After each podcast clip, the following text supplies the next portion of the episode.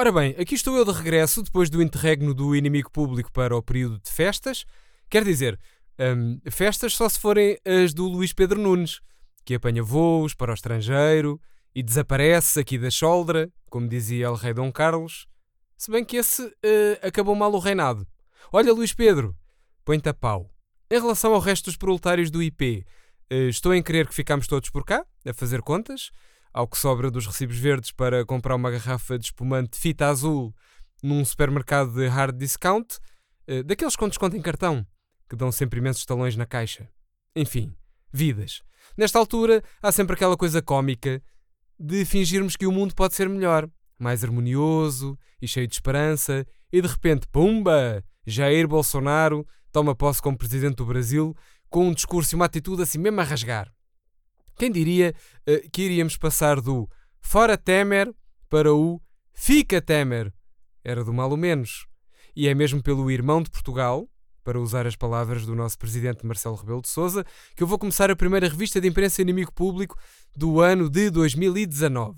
E começo pela notícia que garante que o Bolsonaro usou um colete à prova de bala na tomada de posse e um colete à prova de democrata no encontro com Marcelo, o novo presidente do Brasil já recebeu a faixa verde e amarela e usou um colete à prova de bala na cerimónia, não fossem aparecer-lhe a Judite Souza e o cameraman da TVI pela frente.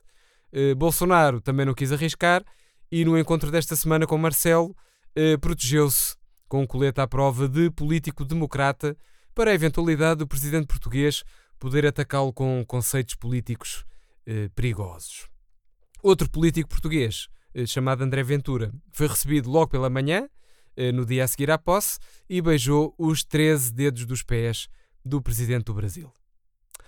Ora, como esta semana eh, Portugal andou ao ralenti, é normal eh, que o nosso irmão Bolsonaro domine os nossos destaques e por isso mesmo aqui vai mais um exclusivo inimigo público que garante que a nova primeira-dama Michelle Bolsonaro discursou em língua gestual e mostrou o dedo do meio ao PT. Michelle Bolsonaro surpreendeu tudo e todos. A verdade é essa, naquela tomada de posse do marido, eh, ao discursar em língua gestual. No entanto, eh, mostrando que por trás de um grande homem há sempre uma grande mulher, os casais são assim, só funcionam se houver interesses em comum. Eh, Michel mostrou o dedo do meio a Lula da Silva, fez corninhos dirigidos a Dilma Rousseff e imitou o famoso gesto da metralhadora de Bolsonaro para falar sobre os adversários políticos. António Costa também decidiu falar em língua gestual mas só conseguiu mexer o dedo gordo do pé. Está a precisar de fazer um regimezinho, o nosso primeiro. Se precisar de umas dicas, a redação do IP pode dizer-lhe quais são os melhores produtos em campanha eh, no hard discount.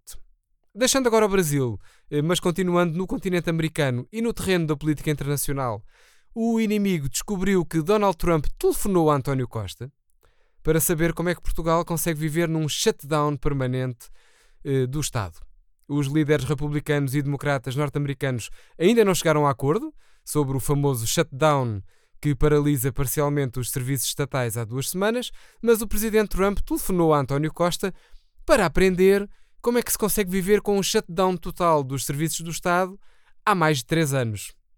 Costa uh, aconselhou Trump a fazer uma geringonça com Michelle Obama no lugar de Catarina Martins, Bernie Sanders no lugar de camarada Jerónimo, uh, e o Bonacherão Bill Clinton, no lugar de Rui Rio.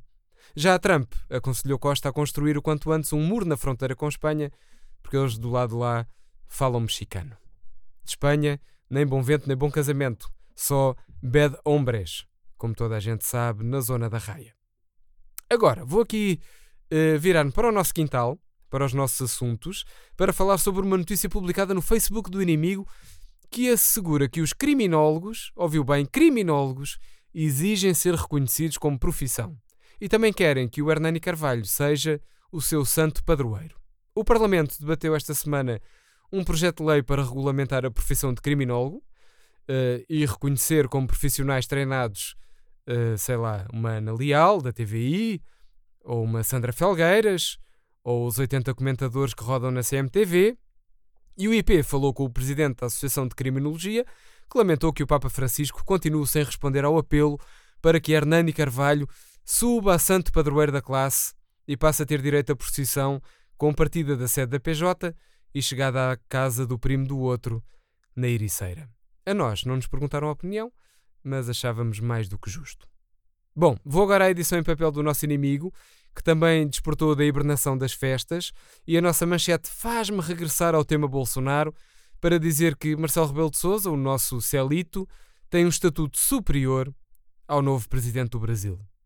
Isto porque Bolsonaro é apenas capitão e Marcelo é o nosso comandante da proteção civil.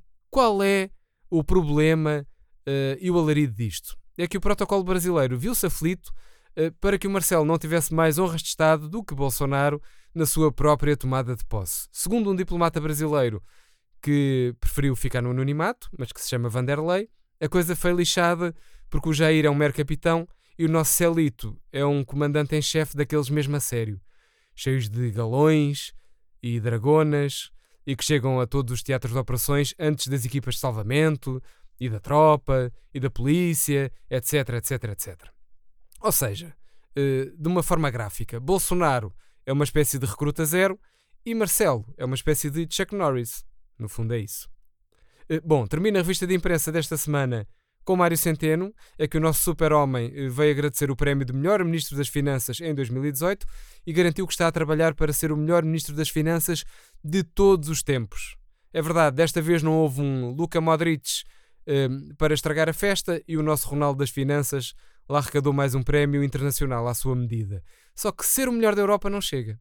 Centeno quer ser o melhor do mundo e de sempre. Até melhor do que o Salazar. Ou o Medina Carreira ou o Vítor Gaspar. Aliás, está com tanto fogo no rabo para isso que até garantiu que se tinha tornado melhor Ministro das Finanças no intervalo de tempo em que conversou com o repórter do inimigo eh, sobre mais esta bola de ouro que ele acaba de papar. Carrega Centeno. E pronto, assim vai o nosso mundo e assim termina o podcast desta semana, o primeiro do ano. Eh, bom 2019, para quem não está a pensar ficar desempregado eh, ou ser despejado pelo senhorio. O meu nome é Pedro Vieira e regresso para a semana se o irmão Bolsonaro quiser. Abracinhos.